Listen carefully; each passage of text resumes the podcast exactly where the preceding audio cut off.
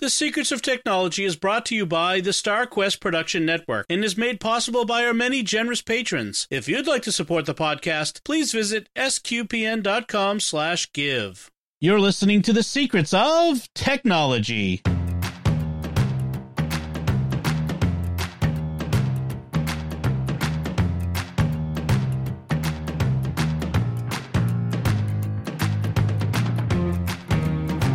Hi, I'm Dom Bettinelli, and you're listening to The Secrets of Technology, where we discuss the technology news that's important to you from a uniquely Catholic point of view. Joining me today on the panel are Joanne Mercier. Hey, Joanne. Happy summer, Dom. that's right. And Father Cory Sticha. Hey, Father Cory. Hello. I want to tell you everyone about a show on the StarQuest Network you're sure to enjoy called The Secrets of Movies and TV Shows. It's summertime. That's time for movie blockbusters, and we're talking about all kinds of movies and TV shows there. You can check that out wherever fine podcasts are found or at sqpn.com slash secrets. So I want to start today with some listener feedback from our last episode. Uh, we did uh, episode 216. We talked about curating your social media for mental and spiritual health. And we got a nice comment from Ben on YouTube who wrote, Wow, the best episode yet. You were literally reading my mind. Stuff that's designed to get you mad, avoiding the scrolling, Discord being great because it's interest focused, and always avoiding the comments. 10 mm. of 10, fellas. Thank you, Ben. I appreciate your yeah, your comment. Great. I'm glad that you enjoy that, and I really I felt like uh, we were hitting in all cylinders when we were talking about that because that was that's an important subject, and I feel like that was um, when I was done, I felt great about it. Put it that way. So, uh, thank you. Um, yeah. So that anybody would like to send in feedback on our, any of our shows, you can do that commenting at YouTube, or you can send us email to technology at sqpn.com. As Joanne alluded to as we were starting, it is summer as we record this. Finally, summer is here, which means, hey. at least where we are in the northern hemisphere. Sorry, mm-hmm. friends down south. uh, they but, just had their summer. They're they're fine. Yeah, really. Yeah. They're okay. yes, they are. Uh, but summertime is often when we go traveling. We go on vacations and uh, of various kinds. And so we wanted mm-hmm. to talk about tech, uh, so hardware, software, and tech tips for getting the most out of your traveling of any kind, business or pleasure or whatnot. Uh, so, uh, you know, and trips can take a couple different forms. You can be road trips, you can be plane trips, you can be going near and far. We kind of want to cover it all. Now, we're not going to talk too much about camping because we did two episodes on that last year. Uh, so I'll put mm-hmm. links to those in there. And so there's all kinds of camping tech in there.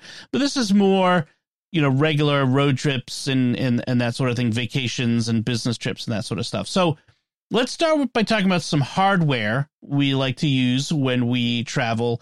Um, and uh, this is particularly relevant because Father Cory, you just got back from a, uh, a plane trip. Uh, yes. But you you also live um, in Montana where you're often taking long road trips. So I can imagine that yes. you have quite a bit of car uh, tech, t- tech that you use. I got a few things that get used, and some of the things are built in. You know, we'll talk about a couple of things here that are built in, and a couple of things that you uh, really help when you're out traveling. So, yeah, absolutely.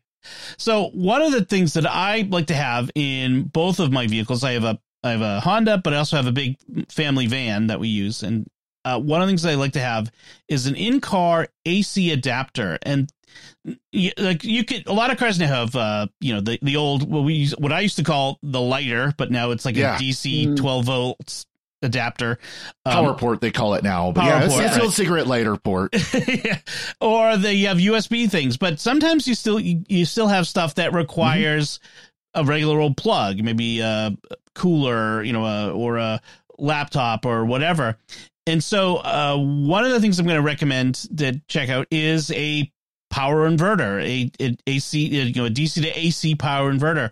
Uh, I've, got one in the show notes. I don't own this particular one, but there are tons of them on yep. Amazon that uh, that are out there. This one is pretty nice because it delivers 150 watts of power, which is pretty good, um, mm-hmm. and it mm-hmm. also has two USB ports to, yeah. to add some extra power. So uh, that would be a pretty good recommendation I would say is to have something like that on hand, even if you don't necessarily need it all the time, but to have it available, a, a way to plug things in conventionally. they are very they are very nice to have um because you can use for things that you don't might not have a 12 volt version of. Or sometimes if your 12 volt uh phone charger or whatever USB plug isn't working right or isn't putting out enough power you can plug right in with your wall wall wart. Uh I'm kind of fortunate one of my vehicles actually has one built in it's it's a Oh, factory nice. option Mhm. uh, some of- you know, you'll see more and more of that. There's actually more and more vehicles that have the AC adapters on the dashboard or in a console somewhere. Um, but for a lot of vehicles, yeah, having one of these around, I've had I've had one for over 20 years. That Mhm. it's great to have just to plug in your computer or something like that if you need to. So yeah, these, this highly recommended. yeah. Yeah, a few hurricanes ago, I ended up um, getting one, and it actually fits in the cup holder, Oh wow. and it's and it's two plugins, so it's not and, and works fairly well still. Uh, it sits around in my trunk, but again, when I need it, I put it in, and it still works. So Right. hmm Heck, you could run run your coffee maker off of it when you're uh, if you don't have any Yeah. power in the house. You could go in the car, turn on the car, and Yeah. get a cup of coffee. Should should make sure to have it. Make sure to have the caveat. These are not designed for heavy duty Right. hair Correct. dryers and curlers and things Mhm. like that. You can blow them out. You can get versions that you can permanently mount to the battery, connect to the battery Yeah. that can do that. Yeah. But the ones that you plug into the 12 volt, don't try to no, don't try to No. dry your hair, don't try to curl your hair, don't do stuff like that. Fridges, like I would do that. yeah. Well, no, no, Don't not plug you your in fridge into it or freezer. Yeah, you know, that- but it's just yeah. got to. That's one thing when we're talking about some of these things that are dealing with Mm. electricity. We do have to have the caveats. Yeah. There are going to be things that you're not going to be able to normally do using this, but right. again, there's a lot of things you can do with it. So Definitely. Now, another thing, a, a lot of newer cars already have, they either have CarPlay or Android Play, or they have Bluetooth built in. Um, Yep. My Honda does. My Mhm. van does not. And so uh, we're still in, but it does have an auxiliary jack. And so Oh, there you go. you could still, yeah, I don't have to deal with the tape cassette adapter thing. Oh, man, yes. I hated those things. Oh, gee, let's not go that far back. yeah, or the FM adapters back in the day. there. Oh, those were yeah, terrible. they're still out there. Yeah. Uh, so, but uh, all things Anker, I'm a, I'm, I'm, I'm as much an Anker fanboy as I am a SetApp fanboy, and so Anker has a Bluetooth receiver that you can install, mm-hmm. and to make sure it's a receiver, there's sometimes transmitters; those won't work. You want a receiver that plugs into the auxiliary jack, and then um, you know you can mm-hmm. play your sound or we often do audiobooks or whatever over the the speaker sound system. One thing i would add is you might need to get a ground loop isolator because mm. when you've plugged in your phone and the bluetooth receiver it can create a, a an electrical Right. feedback thingy don't i don't have to get into the details but when it, it creates a whine in the audio which is really annoying Yeah. and so the ground loop isolator takes that out nice thing is you can find one. I had one again on a previous vehicle that um it was bat. It had a battery and could run for quite a few hours Oh, off wow. the battery, eight Nice. to ten hours off the battery. So if you can find one a receiver with the battery, that takes that issue out. You just Yeah. charge it when you're not That's using it with your phone. Um, but yeah, it's if if you don't don't have Bluetooth, and I, I think most vehicles today have Bluetooth, Yeah. if nothing else, because that's part of the the hands-free phone system that they're putting in in most cars. Um, it's doesn't take cost them that much more to put in. But again, if you got an older vehicle, Yeah. older than say about you know ten years old or so, you might not have it. So these are nice to have. I mean, my van is a 2015 Ford Transit, so Mhm. but but you know it's big Catholic family van, and I'm gonna guess we have more than one of those in our audience. Yeah. So uh, yeah, the, and it's and lower, lower level options obviously too you know if you if you bought the the bare bones package that barely has power windows if even that you know then Yeah. Uh, the funny thing is, it has Sirius XM, so I don't. It's kind of weird that it didn't have is. Bluetooth, unless it's in there, and I could. I never found it because I, you know, Mm. in the manual, sometimes these uh, operating systems for uh, these interfaces for Yeah. car systems. Uh, so uh, those are a couple I want to mention. Uh, Joanne, do you have any that you want to talk about? Any hardware that you recommend? Well, well, I've had a go-to item for a very long time, and it's the Belkin wall mount surge Mm. protector. It has three AC outlets and two USB A. Um, ports. And I'll tell you, I've taken that everywhere. You think Mm-hmm. when you get to a hotel or even to your friend's house, you know, you're going to be able to plug in all your devices. I feel very bad for my friends when I come over. They're like, oh no, we do not have enough power for you. but, but still, um, I think I, when I looked when I looked back at this, I ordered this particular device in 2012, and it's still going. hmm So Mhm. anytime I travel, I throw that in because I'm guaranteed to get most of my things charged off of one. Plus, if you're in a hotel, there are surges a lot. Mhm. I haven't blown it yet, but hmm just in case, I would not want to do that. Yeah. So that's one of my favorites.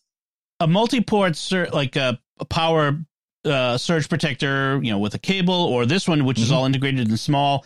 Uh, Yep. when you travel with your family and everyone's got their own phone, their own Mhm. di- devices, you're going to need this. I actually bring a multi-port USB charger, so um, you know that plugs into the surge protector, um, and I can charge five or six devices off of it. Because you know when we travel, you get you know several phones. I got Kindles, I got an iPad. You know Yeah. all that sort of stuff is going to be charged up. Well, even if even if you just have a, a smartwatch and a Right. phone and a tablet, that's three devices that need plugs. And That's true. sometimes it's not always the most efficient to use the USB plug, especially in hotels. You don't really want to trust those lamps. Right. No, you don't. No, please, no, you don't want to trust those lamps. No, but even for my husband and I, it, it- we've got like five or six devices between us. Yeah. Mhm. So it, it these this thing has been the most wonderful thing because it is very compact, and you put on the USB A's what you don't mind charging slow, and you put everything on the AC outlets that you want to charge up quickly. Right. Yep. Now, something similar that I have uh, is another Anker product. It's the Anker 733 Power Bank.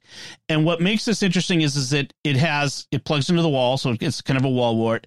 It's got several uh, USB outlets, USB C and USB A, does power delivery, but it also has a battery inside. So it can actually act as a charger even when it's not plugged in. And so that's kind of, it's, it's a bit pricey. It's, it's a hundred bucks, but I use this now as the power uh, brick for my laptop whenever it, it just stays in my laptop bag because it can power the laptop when it's not, you know, as a, off the battery or off the wall. So that's really nice. That's that's a good good thing too to think of is is not just something like this, but in, in uh, generic a, a backup battery. You know, not the little the little battery packs that you Mhm. can use to charge your phone off of. They're not that expensive. You can find some decent ones that'll do a good job. Where even if all it does is give you you know another couple hours of charge Yeah. before you can get to where you're going. You Yep. know, and to have that available, um, because that uh, talking about my trip, you know, went overseas, and that was nice to have. I could keep that in my bag with with my phone, plug it in real quick as we're going around doing our things, and it was so much nicer. Right. As you as you're out and about all day, like when I'm at home, my phone's always you know on a charger. But as you're out and about all day long, you're gonna use it Mhm. up. And as we'll talk about probably with the airplane uh, stuff, is when your boarding passes and all that sort of stuff is on your phone. Exactly. When that's dead, you're in trouble. So better Yep. have a battery backup. exactly. Father Gray, do you have anything for road tripping that you want to talk about? So one one thing I, I put on here is something I did as a pick of the week a long time ago. Um, and it's something I still use every time I'm in my vehicle. I have one in each vehicle. It's the uh, it's a magnetic mount uh, mag- magnetic phone holder, Magic Mount magnetic phone holder by Scosche. Scosche makes all kinds of little gadgets and gizmos for cars. Um, and they also make adapters for aftermarket radios and stuff. But this is something where it's it's a little box, little thing you put on your dash, and then you put a little piece of metal basically that stick to the back of your phone case. And I don't know how it works with the Apple magnetic uh, charging now, but with my case, it's a little piece of metal you put on your your phone case, and you just smack the phone right up to it, and it sticks magnetically. And I put it right on my dash where the phone's not really line of sight, but it's where I can glance at it real quick if I need to. Yeah, but hands free and it's safe, it's out of the way. And it's great for when you're doing stuff like podcasts, you know, if you need to quickly, you know, scroll to another podcast or Google, if you don't have built in navigation, you don't have Android Auto or CarPlay, you can use it, you know, if you can use the the phone for your Google Maps or whatever. So Nice. yeah, that, that's that's a great thing if you're traveling a lot or if you're, you know, for commuting or road tripping or whatever. Because again, your phone's just right there. It's and it's out of the way. Excellent. Joanne, did you have another uh, thing you want to mention? Yeah, I, I'm going to go with one of the two that I had left. Um, this one definitely is for women, but I find out that women usually end up taking lots of things from who, their male companion because they run out of room.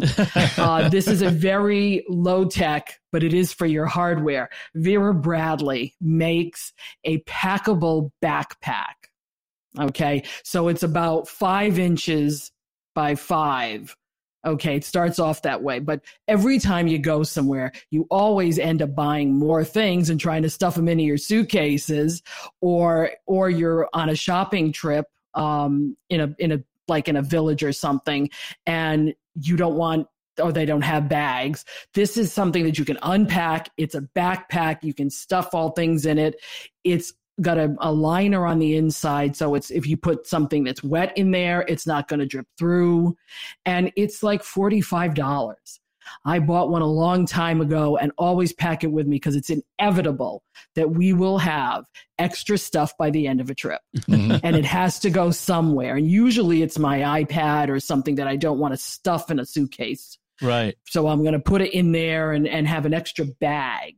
So I, I figured I'd, I'd, include something that was a little low tech, but yeah. for your tech. and it's got a, some nice patterns. It's feminine, in which is the I think a problem with a lot of tech bags is they tend to be very bland gray and black, or you know sometimes they have colors, but they're not particularly you know they don't have patterns and that sort of stuff. So that's nice. Yeah, but you can still get their black and gray one if you want to be. That's right. if you want to keep that. And they also make them in totes and duffel bags. Nice. Same thing. They fold down really small, but they're really hefty afterwards. Good. Nice.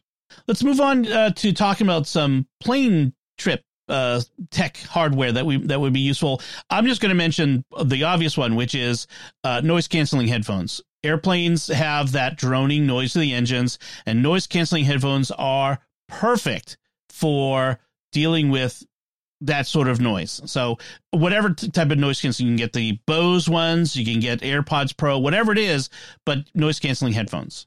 Even even some basic passive noise canceling, where there there's there's you know where it's not a powered, it's not listening to the sound outside and reversing it. Just you know like the like the headphones we have we use for uh for this where they're over the ear. They, yeah. they can block out a lot of the outside sound. That helps a lot. Yes. That helps so much. Um, as I said, you know, I flew over international, flew over to, to Italy and I had the privilege on a couple of the flights to fly, you know, first class, and they nice. had nice. their nice headphones, and that does help a lot for wow. sound. But yeah, it was it was nice. It was it was a nice upgrade. I was never, happy. I've never gotten upgraded, so I'm jealous of the upgrade. Uh, and to go with that is something from a company called 12 South called the AirFly. So if you use your AirPods, they you can't plug them into anything, and most airlines, you know, in-flight entertainment doesn't do Bluetooth because how mm-hmm. how could they possibly right. you know on a plane so what this does is it plugs into the jack it's a bluetooth transmitter uh that okay. sort of like what we had we were talking about with the Anker device but this is specifically designed for airline travel uh and so it's a it's called the airfly and it can i think there's so there's the airfly there's the airfly duo which lets two people connect to the uh, same uh, audio source. So you know, if you're, you're traveling companion can watch with you using their mm-hmm. AirPods. Um, and then there's uh, there's another one called the AirFly Pro, which adds the ability to stream from your phone to an auxiliary jack. So it does the opposite direction. So you remember what I was saying about transmitter yep. versus receiver. So the the one for the car is a receiver. This is a transmitter. Uh, nice. Right? Yeah, transmitter. Yep. So, uh, so those two things, and the the AirFly, the basic AirFly is uh fifty five dollars. So, um, hmm. but you know, if Not you if if you travel a bit, it might be worth worthwhile. Yeah, absolutely. Uh, and uh, let's see, uh, Father Cory, do you have any other uh, bits of uh, tech advice for travel in the area? So one one thing, when you're traveling overseas, uh, obviously they have different power systems. And they also have different plugs. You can't take your North American plug if you're from North America and plug it in Europe or vice versa. And so you need, uh, I'm going to kind of steal this from Dom because he put it on there, but no, that, um, that's fine. he, um, the universal power adapter. Now, if you, if you've traveled overseas, you've had the adapters of one sort or another. And of course, used to be you just get the big bag that had all the different types. Well, now they've got these really cool all-in-one units. Where on the front it looks like the you know you go on the airplane and it's got the plugs where you can plug like every conceivable type of plug into it. And on the back you can flip out this type that you need. So if you're going to europe you pull out the two pins. If you're going to the uk it extends out the two plus the the bottom piece and so on. And so this is great where you don't have to worry about where am i going and what kind of plug do i need because and you can get them like the one I've got is just the plugs. It doesn't have anything else. It does have a surge suppressor. Um, they're the one that can be linked to in the the show notes. Well, also also has USB capability where you can plug USB right off of it. Um, now with, with these, one thing you need to be careful of if you're going over to Europe from North America, 110 versus 220. Uh, North America is 110, Japan is one 100, I think it is. You know, it's similar systems. Europe is 220. These do not do the conversion. Right. You also will need the inverter that drops from 220 to 110. Now, Hmm. a lot of electronics have their the power supplies these days are universal. Like if Yes. you have a laptop, Yes. Right. um, that'll be a universal. So you don't your, need to. your right. yeah, your your basic cell phone, your laptop, your those those wall warts, most of those are 220. Um, I remember this was a while ago uh, when I went to I think it was when I went to World Youth. I still had something that needed the Mhm. inverter. I Yeah. still had one thing that needed the inverter. Otherwise, yeah, you could just plug it into the regular wall. Um, that Walmart mount surge suppressor that Joanne mentioned works great with these Oh, good. Right. because then you can plug that into you know you plug that into this, and those are usually rated for 220. I would assume as well. Hmm. And then you can plug anything you need into that if you need more than one. So then you don't have to buy more than one of these. Right. That's really that's a good point. Yeah, so that you, you because the, the, these are very light with the inverter built in, they're very heavy. So Yes. uh, you know, I, I think it's rare these days unless you have something like a hair dryer you're taking or a curling Right. iron or something like that that has no smarts in it. Most electronics will today will be smarter, will have that universal power adapter built in, but double check, make sure that you're yeah look at look at it i actually had to with my phone my adapter for my phone i actually had to you know pull out my camera and take a picture because the print was so tiny it is so tiny these days, which days. is ridiculous but, and it's gray on black or tiny. these- but yeah these are nice i did an extension cord with the eh, multiple plugs on the end but they're they're nice to have one of these around for that purpose Any other uh, hardware that you recommend for a plane flight? Well, uh, I'm gonna after I drop that into the cart on my cart on Amazon. I I'm starting to prepare myself for flying again. It's been about ooh 22 years or so since I've been in a plane, Oh wow! and um, I came across this universal in-flight airplane phone holder. Okay, they met my fear is they will not have something I want to watch or I've seen already four times. So this is a small, um, flexible mount that you can put right on the desk tray. The tray table. Yeah. And- yeah, on the tray table. Whatever. I don't know what they're called Seat anymore. back I'm tray, hoping it would be a desk. Yeah, the, the, the novice traveler again. Yes. yes, here we go. Um, I, I know you can also use them on your desk, on your regular desk at home, but at least it gives you an option to watch whatever you have stored Mhm. on your phone. Mm, Some people like to do that. So, and I believe it fits, you know, any size phone yeah that we've and got going right now, from the smallest to the largest. So, and it's only 10 bucks. that's That pretty works. good. Yeah. so, some airlines are actually going away with the from the behind the seat screen Oh, the back really? of the seat screen and everything's over wi-fi Oh, So you have to Oh. use your own device, your They own phone people or to iPad. bring in their own stuff these days. That's you know, interesting. so yeah. yeah, I that's think most people do, don't they? Oh yeah, I mean, most if you're on an airplane, you, you see a, a, a screen in front of everybody that's not on the back of the chair. Yeah. but I mean, it's it's more and more uh, the airlines because they can save money by not putting that big Oh, LCD screen with all the the computer and everything when they can just let you use your own device. Speaking of which, if you if you've got kids, they're sitting next to each other, they want to watch a movie on an iPad, they want to listen to it, you can get just simple Y adapters Mhm. Mm-hmm. just for plugging into so wired headphones and you- and you just plug one thing into the iPad and then it's got two uh, two things coming out of it that you can plug headphones in. Yeah, that's a that's another one I recommend. Um, all right, that's a that's a nice little uh, thing make, make- prevents you from having to look down. You can look straight ahead at your phone, so you don't get a crick in your neck. Mm. That's a great idea. I like that one. Or sit and hold the phone for three hours as you're flying, not fun. or nine hours, or if it's international. Right, right. Uh, so let's talk about some software. That would be great. Uh, one thing I want to mention: if you are if you have a Mac that you're taking with you, uh, like a laptop, this app called Trip Mode. It's available via Setapp, but it's also available separately. Is I've had it for years. What it does is is it lets you set locations, and and you, so you Hmm. tell it when I'm in this location, and there are various ways to determine that, like what kind of Wi-Fi you're on or that sort of thing. Um, you, you should allow these apps to connect to the internet that are on this computer and not allow these other ones. For example, when you're in a hotel room and and you are, you know, you don't necessarily want your Dropbox to be syncing a, a gigabyte file. Tell me how I know that uh, over the hotel Wi-Fi. So Whoops. yeah, so uh, you know you because it's slow as as anything. Yeah. you can tell it to block certain apps from accessing the internet when it's not on your home or you're on your work, uh, uh, you know, in, internet. Mhm. Uh, and frankly, that's another way to use it is, is, you know, if you if you have a device you bring from home to work and back again or to the coffee shop, you can also do it for that sort of thing. So Trip Mode is a nice little, very configurable piece of software. I just recommend it. Another one I don't use myself because I'm not I don't travel enough. But one thing I've heard a lot about, and it won an Apple Design Award this year, uh, is called Flighty, and this Mhm. is like Mm. the I've heard from so many people. It's the way to track, you know, to to to take. How do I put it? To oversee all of your flight issues, all like all of Mhm. your flights, Mm. your hotels, to get notified of changes, changes in your gate, changes in the you know departure times.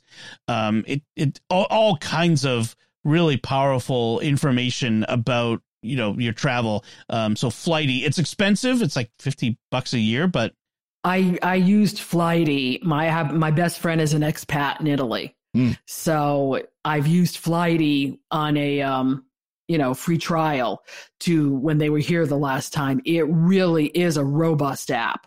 It will give you everything you want, but if you want something that doesn't cost a subscription, then I would go with the Flight Aware Flight Tracker. Yep. that also works. That's very that- very Those well. are great. Those Yeah. are It's those. an old standard, but it, it still works very Well, well. and if you're you're flying yourself, you know, obviously you're going to know what airline you're on or what train you're on. Um, getting the app for your your flights. So if, you know, like I flew Delta, so having the Delta app Mm. yeah, because Yep. obviously it helps you you know keep track of where your flight is.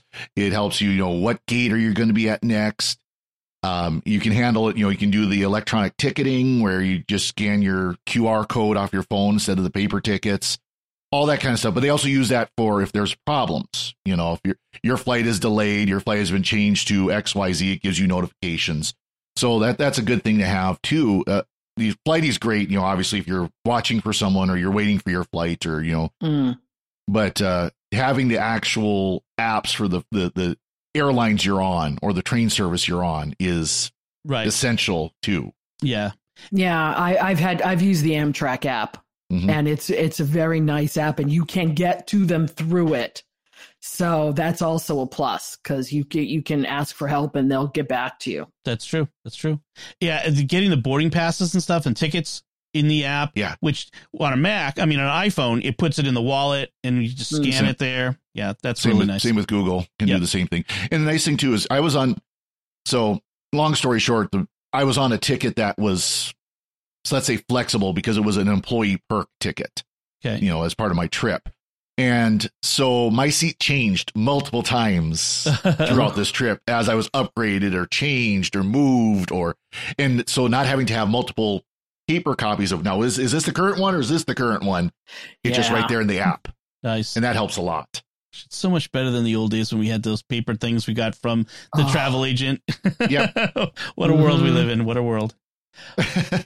All right, so here's here's one. This is this is it's a uh it's a prurient subject, but everyone it's everyone's gonna love I it. needed this in Italy. We needed this in Italy. We so needed Just- this in Italy. Just just looking at it makes me laugh. It's called Flush, and it is a toilet finder app. And Yes. Whatever cities that it, it tracks, and it tra- it's actually says hundred thousand public bathrooms all around the world. It will tell you where the closest one is, whether it's public accessible, whether you need a key, whether it's accessible to the disabled, does it cost anything. Uh, I tell you, there was a few years ago when I had my boys in Boston for a Cub Scout event, and my poor son, I don't know, he had eat something to disagree with him, and we were trying to find bathrooms everywhere like we went as we went through the city and it was Yep. if we'd had this life would have been so much easier the poor kid that was having a tough time uh, yeah. but you know especially in like foreign you know uh, foreign countries father Cory, as you as you alluded Yeah. to it can be hard to find a public ba- uh, bathroom that's accessible Not every convenience store is going to have a public accessible bathroom. Not every, you know, restaurant's going to have one. Um, I got to the point where if we were anywhere near St. Peter's Square, I just went in and went to use the public bathroom at St. Peter's Square. there's some nice I mean, it was just it was bathrooms the there. easiest way to do it. There is convenient. It was good, clean bathrooms. You know, and it was free. Other places, you know, they're you're gonna go and they're oh yeah, we have a bathroom, uh, Monte Cassino, with the, the home the home abbey of Benedictines. Yep. Yeah, there's a there's a bathroom, but it's fifty euro cents. Yep. You know, stuff like that. Yeah So FBR. knowing knowing stuff like that, yeah, you- pay bathrooms are fairly common in Italy, at least. right. At least we found. It just says we have an app for that. Yeah. yes You know, we there is an app for everything anymore. if But there's a I wish I wish I would have known about this before we went to Italy. I would have downloaded it and used it frequently know. because there were times when kids were scrambling to. We finally found a bathroom and it was a mad rush. Yeah, well, the other thing is uh, fast food places, like American fast food places, will Yeah. generally, like uh, McDonald's Yep. or KFC or whatever. if you- McDonald's. yeah. Yep. You'll you'll find a, a, a public bathroom in those. Uh, Joanne, you had an app that it's kind of in a special category because you can't get it. Yeah, you know, and because it's been my go-to app for I don't know how long, the Nightstand Central. Um, it it was an iPhone and iPad app that had the best uh, system. You would have your weather, you would have your time, you would have it could set multiple alarms. Um, it was a great and it was nice and big, So Mhm. you so would that you could see it on a nightstand. right. It's it functioned as an alarm clock. Turned your phone into an Mhm. alarm clock on your bedstand. Right. Yeah. The minute I saw that the new phone that iOS 17 was going to be able to do that, Yeah. I said, I wonder. And when I went looking for our show today, I can't find it anywhere. On Reddit, I found out that about seven months ago it disappeared Right. Out of the App Store. So it got Sherlocked, folks. Well- but if you still have it, if anybody out there has this app, use it now. I'm still using it. It's a great app. And it's great for travel because wherever you go, it changes location, it changes weather, it mm-hmm. changes, Yep. you know, everything. But if you use it or lose it, because I have a feeling in another couple months it's gonna, they'll probably just discontinue it totally. Yeah. The nice thing is actually, if, a lot of times if there are apps that are removed from the store, if you've already bought it, you Mhm. it's still available to download if it's in your account in many Mhm. cases unless they have to Mm. remove it for safety reasons in the app store it's still there for you It- you know it's like if you upgrade your phone and they'll re-download it from the you know the next time and that sort of thing so if you bought it in the past it might still be in your account Mhm. I looked. oh interesting so it's not even there but but it's on my devices Right. it's on my phone and my two ipads so Yeah. i can still use it Mhm. right unless i get rid Well, of it no it, it might be in your For account now. it might it's, it's not on the store but it might be in your Mhm. account of list of purchase software it might So be you might still, you like if you got a new phone, you I'll might look still be able to download it. Yeah. You know, as I- part I'll of look your again. I've had a few but- things where that was the, the, the case, but maybe not, Mhm. maybe not. hey, as long as it still works until ios 17 Yep. Father Cory, you had another app that you you like to use that I agree with. Uh, Um, or is that you, or was that uh, Joanne who had the no that's me Oh. i think gas buddy Gas Buddy? Yeah. Right. uh, gas buddy is my go-to look i work in i work in live in rhode island work in massachusetts and i am looking always for the cheapest good gas not the Mhm. real cheap but the cheapest Mhm. and this thing saves my bacon more than anything else you can do it by location you can mark favorites um, you can attach credit cards to the thing which i do not mhm. but it it really finds you and come and gives you the entire list. The only way it, because it's crowdsourced, you really have to be careful because if somebody you have to look to see when was the last time it was updated Mhm. Mm. because if you don't, you could be by the time you get there it could be like wait a minute that's not what gas buddy said it, it's all based on crowdsourcing. And I do help when I do when I go there. I'll go into Gas Buddy afterwards and say, no price change. Here it is. You know, so I think it's a really good app to have in your arsenal of apps. Yeah. Mhm. especially if you're on a road trip. I'll have to. I'll have to get. In, I just noticed that my little gas station here doesn't get updated, so I'll have to make sure to kind of get in the habit of doing that. Nice. Uh, they tend to be a little more expensive with Great Falls. For me, it's more convenience, but yeah. um, to tie into that, um, a lot of the fuel station chains, you know, Sunoco there in the East Coast, uh, uh, Sinclair and Conoco here in the West, they have their own ga- their own apps, and if you hook up your credit card or your uh, direct like a direct withdrawal, you'll get so much off if you use that to activate the pump Yeah. instead of going, you know, swiping a card at the pump or something like that. And so that's a good thing to do. If you know you're going to be traveling that has a certain type of gas station that you're going to likely use, get the app, have it set up again for your credit card or for your however you do it. Um, and then when you get to the pump, you just say, I'm at this station, this pump, go. And it charges automatically and they'll generally deduct anywhere from 10 to 20 to 25 cents a gallon for Yeah. using it.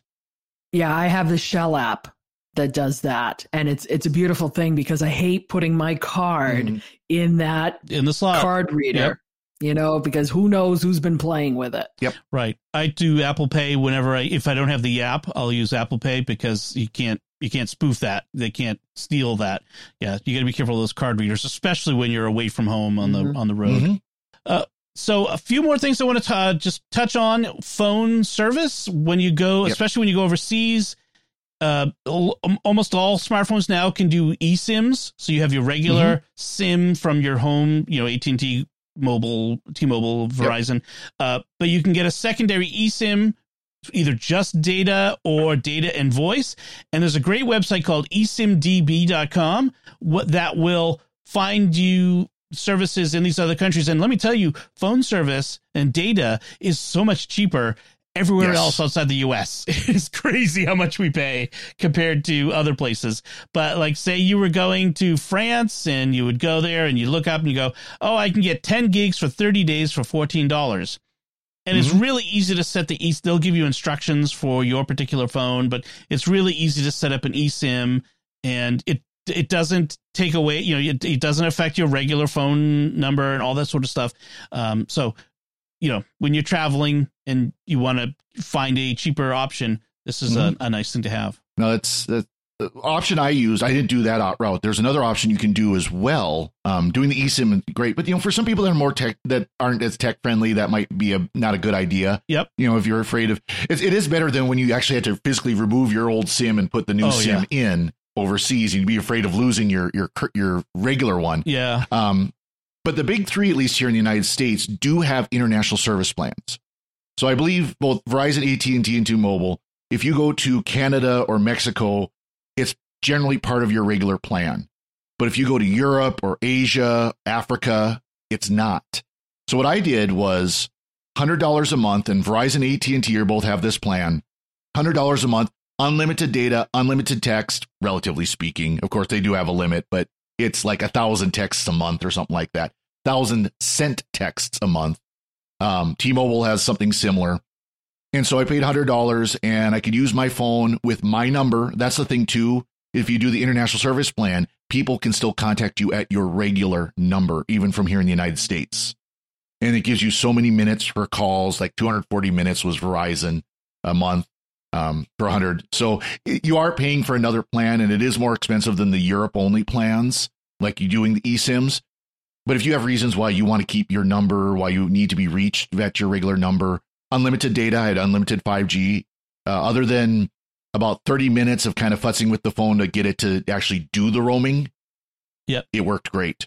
Okay. You know, once once my phone realized it could roam in Europe, and it did, it was beautiful. I mean, I had no problems with it. Yeah, I mean that's sort of the the the easier route. It's a little more expensive, but it's a little bit easier. So, um, pick, pick your poison. So another uh, service I want to talk about is TripIt. It's kind of like I mentioned with Flighty, which is an app.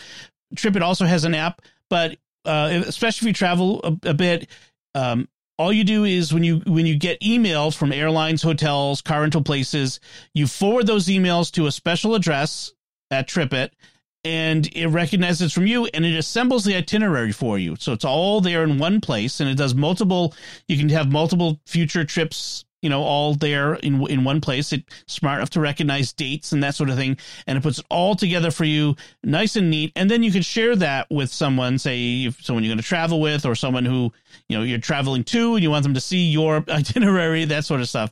So uh, TripIt is nice for that, and there's a TripIt Pro, which is a higher level one if you if you're a you know a frequent traveler.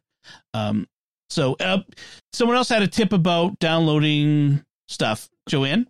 Yeah, that was me because sometimes when you go to other places, television is not the way it should be. Right. Mm-hmm. So, and most of us have streaming apps. So take advantage of downloading some of your shows and movies to your um, you know, iPhone or your iPad. That way you always have something when you're awake at three in the morning and there's nothing to do and you can't watch TV. And it's like, okay, let's just, okay, I'll watch the Kardashians again. I would never. I do not watch that show. I do not watch The Bachelor, but I have friends who do. Yeah. So I watch my soap opera. That's the only thing. Yes. So, and that you can't get ahead. Not every so not every streamer does it, but some streams streamers will let you download stuff for Mhm. offline viewing. Yeah. But remember, it depends on your price plan. Yeah. So check your price plan out beforehand, and you'll know if you can download or not. I, I don't know. I, I kind of enjoyed watching Home and Garden television and Motor Trend television dubbed in Italian.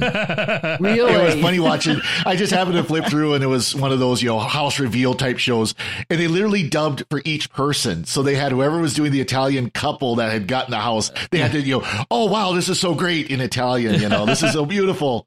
That's funny. I can just imagine how that sounded. Uh, and then, as we mentioned before, you know, use Apple Pay, Google Pay, Yes. uh, wherever you can.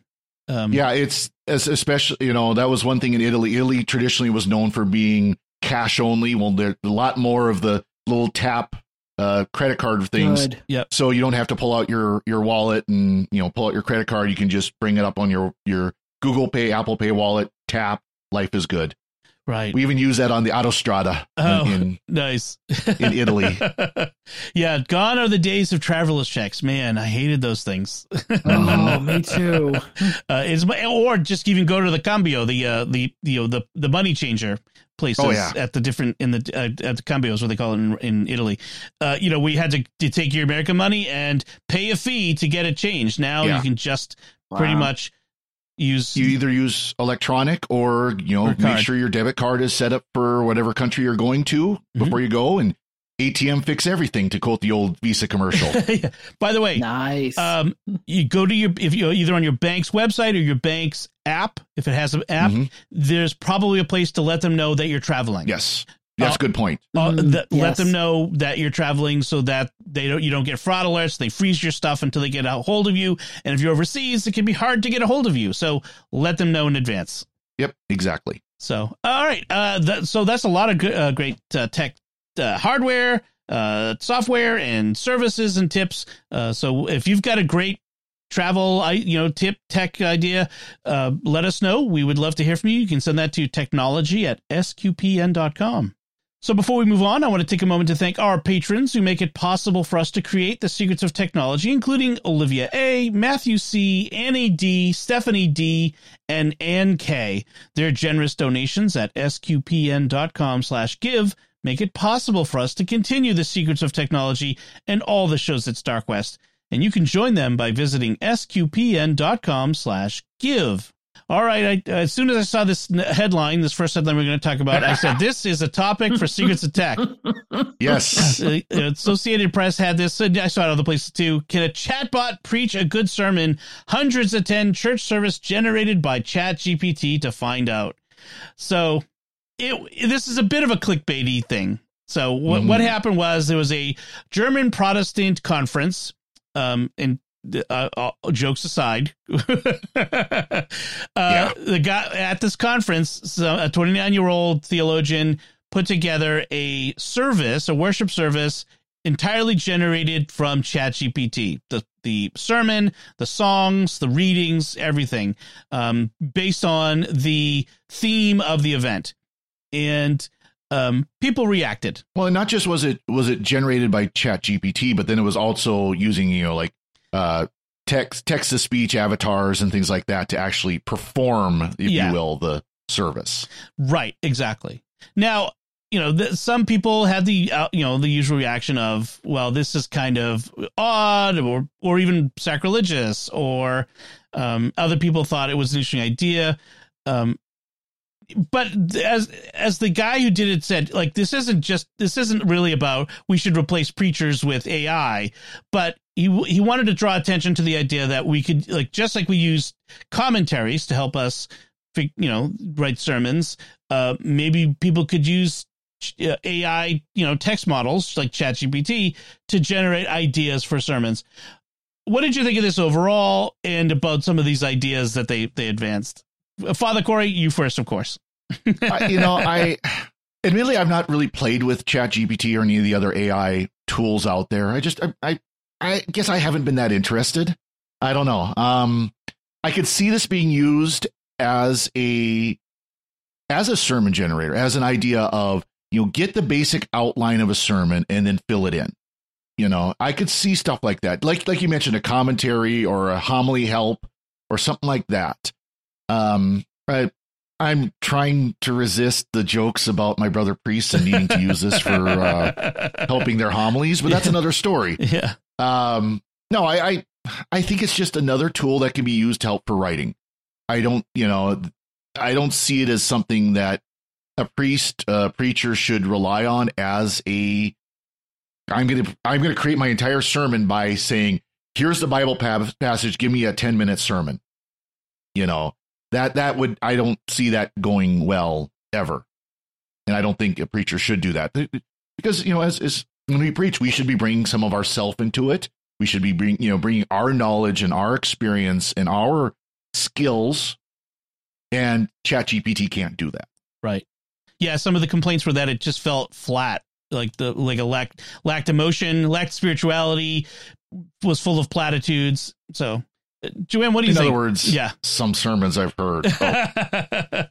Oh, I'm biting my tongue because as as as one who's who is the recipient of sermons, but also as one who has looked has learned how to put them together, um, it is not an easy task, and I can't see. fi- I, I mean, I can see the potential downside of farming it out to a Chat GPT right now because it's the it, because it's the early days and let's be let's be you know experimental or let this is how we got in trouble after Vatican II. So let's not try it again. Um, experimenting yes you know, you, folks, you know, and when I hear that it, it put the service together, now look, that's what I do. Okay. And I'm sorry. You really need to know every single intricate piece of what goes into it. And I don't think, and even though you could put all that stuff into a chat, uh, an intelligence, an artificial intelligence, you still can't read the room. The artificial intelligence cannot read the room. right So you don't, you still have to be able to switch things up in real time, whether it's a sermon Exactly. or whether it's, whether it's a, a ritual. So I'm sorry. and it doesn't know your community like your community Right. that's the idea is homilies and the, the the the elements of the mass itself the liturgy itself are are shaped for the community that is participating in this in this worship that's part of the point so yeah Uh, well the other thing too is someone pointed out in the article was you know these these ais they go out and they they look at all of the stuff that's out there about it and then kind of distill it. Well that's that has to there's all kinds of stuff out there about christianity. I mean even like crazy ideas. So you what you have is the danger of watering down this soup of christianity into something that doesn't really apply to anybody or has weird fringe beliefs or whatever. So that's part of the the danger of this sort of thing. I just some things you can't replace the people and i, I think this is one of those things Again, it, I think it can be a good help, but I wouldn't. I wouldn't try to rely on it. And I would, uh, Mhm. if any of my brother priests or preachers are listening, don't just don't go the temptation to try to make it right your whole thing. It's Oh. not going to work. it's not Walk away, run away. yep Stay with the books. Stay with the books. Mm-hmm.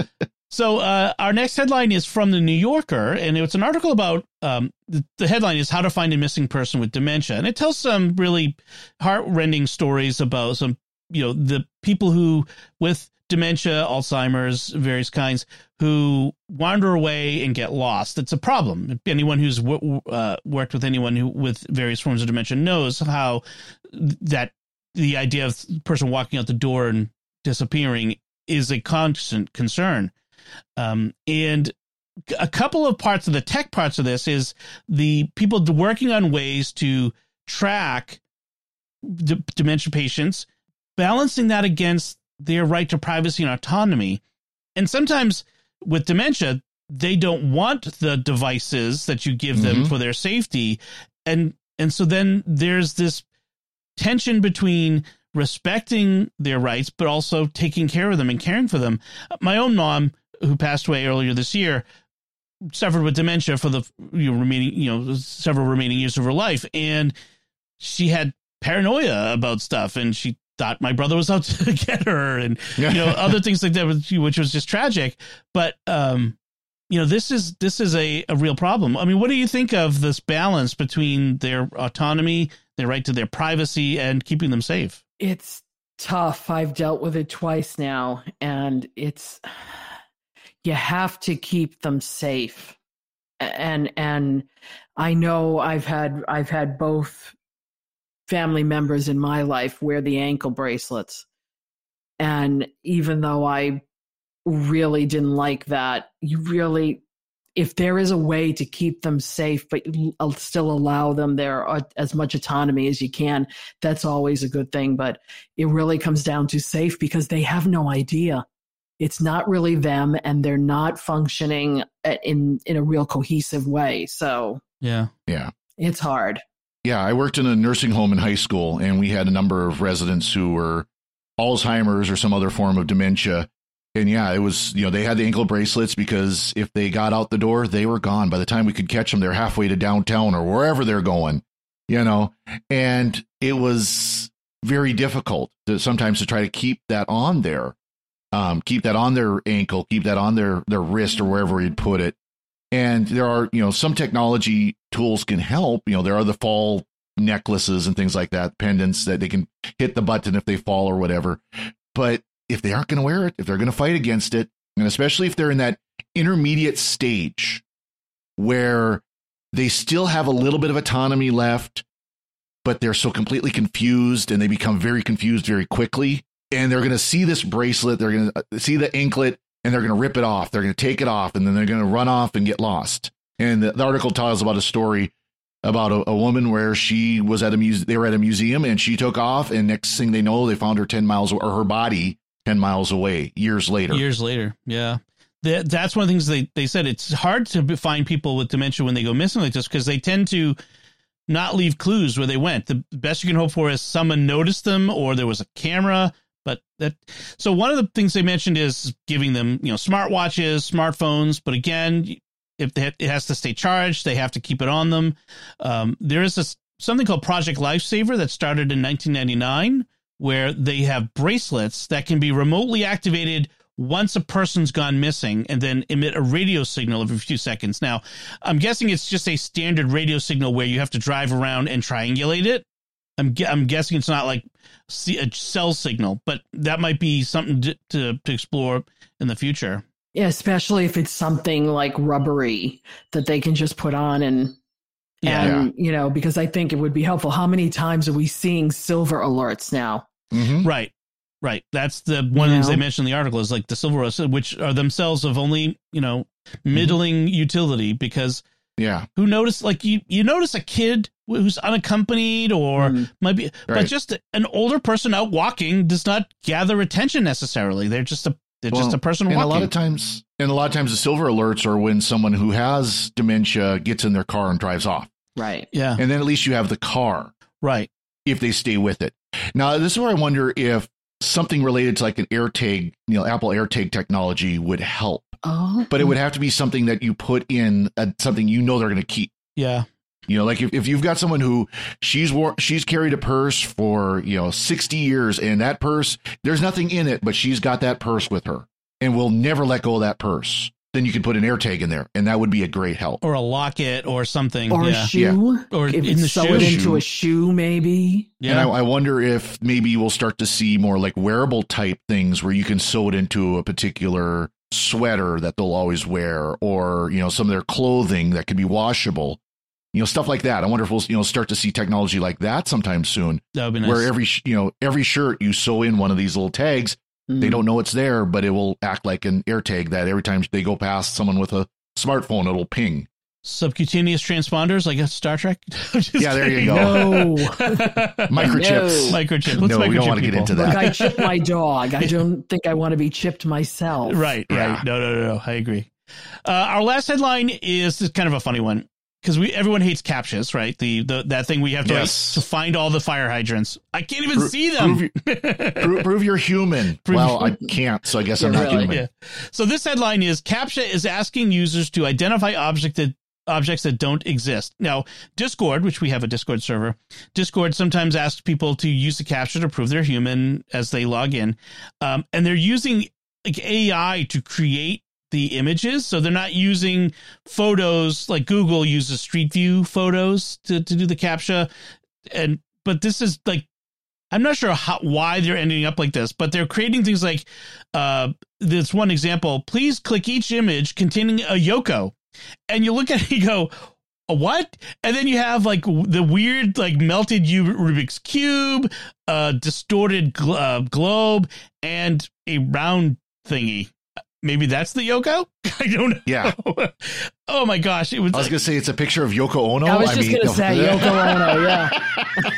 is there, hiding behind the globe. yeah, is there someone in there destroying the Beatles? Come on. Uh, so. Oh, uh, it's just kind of wild. Or another one was click click each image containing a puzzle cube, and there's a couple things in there that look vaguely like a Rubik's cube. That's probably what it means, but it's just kind of this weird. This company called H Captcha has been doing this, and some of this, not every one of them that come out is like this, of course, but um, it's just kind of funny as it people encounter these and like I don't know what to do. How do I get past this? Because I can't figure out what this is. Yeah, but it, even when you get the ones, I had to do it this morning, you know, even when you get the ones that find all the crosswalks and you get all the crosswalks you can see, except maybe the one in the corner that has maybe an eighth of an inch of a crosswalk on it and you miss it. And up comes another captcha. And it's like, Right. come on, gang, I don't have all day for Well, and- this. and what they're they're doing is they're doing something similar to what Google. So if you use the Google CAPTCHA, what it's doing is it's training the image recognition of Google. So you see Right. the click everything with a bicycle. So it's helping Google understand what a bicycle looks like. Click everything that's got a crosswalk or a traffic signal or a person or you know, and it, it's it's well they're doing this H CAPTCHA is doing the same thing, but they're doing it to train AI to make objects look more real Yeah. Mm. more Okay. recognizable. And so that's yeah, and but it's causing problems where again, and it doesn't have a skip this process, give me another option type thing. Right. Show me something real. Yeah. So Or like the one I had this morning where the guy it said, you know, click the motorcycle. It's a picture of a guy on a motorcycle within the within the secret squares. So Right. you had to make sure you caught every square that had him in the motor and the motorcycle in it. right. Yep. It's like, does that little extra corner count or no? Yeah, exactly. Mhm. And if I click it, will I will I have to start all over again? It's like, oh, a robot would be able to do this. Yeah, Google, Google yeah. Chat AI could do it. yeah, Yeah. Google's got Google's bad for that too because even if you get them all, it will give you another set of images yeah. Oh, on purpose. It'll give you like a second and third set of images. Like, no, I did this. yeah. I don't want to do this anymore. You I work for I'm me. you work for me. Yeah. All right. Uh, let's move on. Those those are our headlines. Let's move on to our picks of the week. And Joanne, I'll let you go first. What's your pick this week? which I'm sure we've seen in some form in, in Secrets of Tech, but always worth repeating. It's that time of year again. The American Red Cross emergency apps.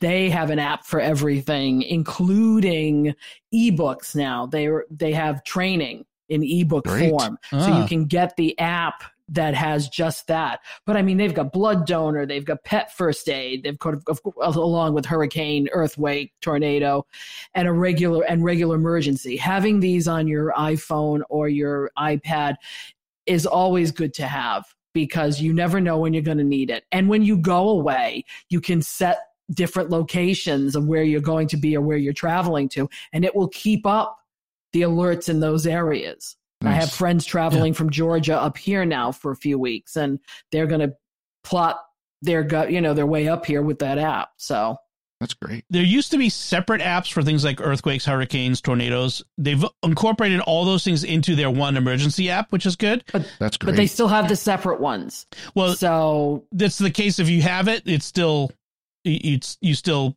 you it's still on your phone, but you I don't think you can get it in the. Um... I'm seeing no, I'm seeing it in the App Store. Oh, you are. For, oh, for like iOS App Store.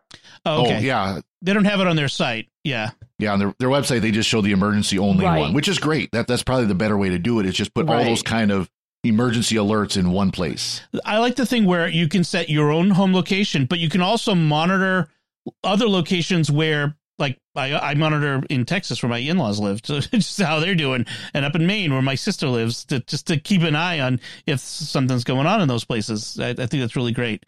Um, and then you mentioned the other apps that they even have apps for medical professionals and and that sort of thing.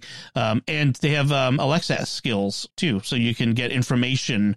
Uh, from from that, so uh, pretty good. Yeah, the the I, I second that. American Red Cross uh, emergency apps are great.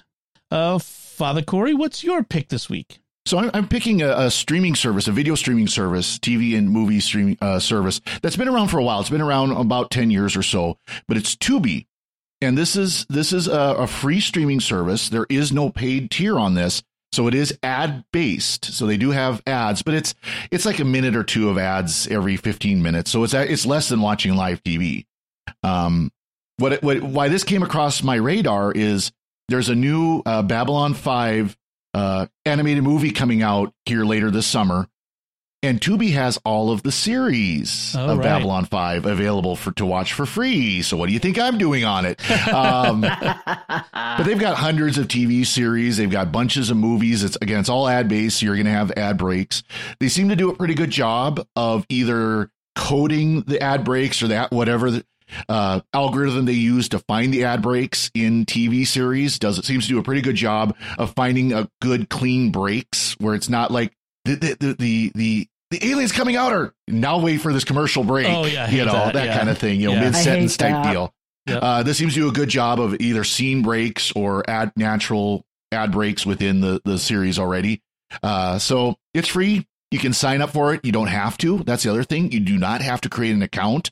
But if you want to be able to use it over multiple devices, you want to be able to do continuations, things like that, you do need to create an account. Yeah, I I used it to watch uh, Karate Kid with my kids uh, a couple weeks ago. Just you know, it's a you can watch Karate Kid in other places too, but um, you know, for pay or on subscription yep. services. But it was nice just to watch a movie. And, it's free. I mean, my kids were kind of freaked out by the ads because they're not used to ads, but in general, yeah. new well, generation. Why did it, stop? well, that's another thing. The other thing should mention is they they seem to have a good selection of ads, so you don't see the same ad over, over and over. And over, oh, and that's over. good. That's what drove me crazy with the Hulu free version was it would show yep. you the same stupid ad every ten minutes. Very good. So my pick this week is uh, maybe unexpected. It's a Facebook, a, a Meta uh, product. It's called WhatsApp. I know I'm always criticizing Facebook, but uh, in this case, WhatsApp kind of came to the rescue for my family. Uh, uh, last year, we started using it. Uh, my brothers and sisters and I. Um, we we're all iPhone people except for my one sister who's an Android user, and when you cross communicate outside of the ecosystem, you can have trouble getting messages. You know, the especially like photos and stuff and videos. Like the, the videos would come in as tiny thumbnails, and um, and I also had the problem of my family members creating new group messages all the time, so you never know which one is the one where everyone is talking. So WhatsApp is nice because you create a room and then you invite people to the room and everything is self-contained in there and it works on android it works on mac and iphone and every place windows apps and um, it's free so I, I, I recommend it for families, especially, or other big groups mm-hmm. where, you, where, you, need to communicate with lots of people. Um, when my this we started using it especially because mo- both of my parents were, you know, getting older and falling ill and dying, and managing all that as a family was made much more possible because of my, uh, you know, oh, using WhatsApp. So I have to I have to recommend that. It was really good. Well, and this and this goes into traveling too. If you're places where you only have Wi-Fi, you don't have cell signal, your SMS is not going to work. Yeah. It doesn't matter if you got Apple or Android, it's not going to work. Um, if you've got um, you're overseas and you're using the eSIM instead of your international calling plan, you're you won't get your messages from your regular number until you get back to the states. Right. Things like that. Yeah. Um, so and this is a great option for that. And you can do calling on this too. You can do yeah. You can. you know kind of like FaceTime, sim- similar type things. yeah. That's yeah, a good I- point. That's how I communicate with my friend, the expat in Italy. It's Mhm. WhatsApp all the time through the phone. So it's like having a regular telephone conversation with her. Just know that just like our regular phones and regular texts, there are people who all of a sudden drop in and send you messages and it's just a quick, you know, block and swipe and Right, they're yep. out of there. It has the same all the same problems that Yep. uh, that all the others wouldn't have. But that's a good point too, though. Is like when you're overseas, uh, you know, you don't have access to regular phone service. Uh, uh, uh, messaging, especially with the people you're traveling with. That's the great thing. Is, uh, is you can get that. And that's that was the group that I was with. We would the, the those who were the chaperones, the adults of the trip, would um, use WhatsApp for communicating back and forth. Even even though all of us, most of us had done did the international service plans where we could text back and forth too. But Good. this just made it so much easier. Excellent. it really did. Great. All right, so that'll do it for this time. We would love to hear your feedback on anything we talked about. You can do that by commenting on the show at sqpn.com slash technology or the StarQuest Facebook page, facebook.com slash starquestmedia. Send an email to technology at sqpn.com. Visit the StarQuest Discord community at sqpn.com slash discord. And you can find links from our discussion and our picks of the week on our show notes at starquest.fm slash TEC 217, Tech 217. Please, if you can, take a moment, write a review of the show in Apple Podcasts or one of the podcast directories that lets you do that, and share the podcast with your friends to help us grow this community and reach more listeners. We'd like to thank James for research assistance in this episode, and until next time, Father Cory Sticha, thank you for joining me and sharing the secrets of technology. Thank you, Dom. Joanne Mercier, thank you as well. Thanks, Dom. And once again, I'm Dom Bettinelli. Thank you for listening to The Secrets of Technology on StarQuest.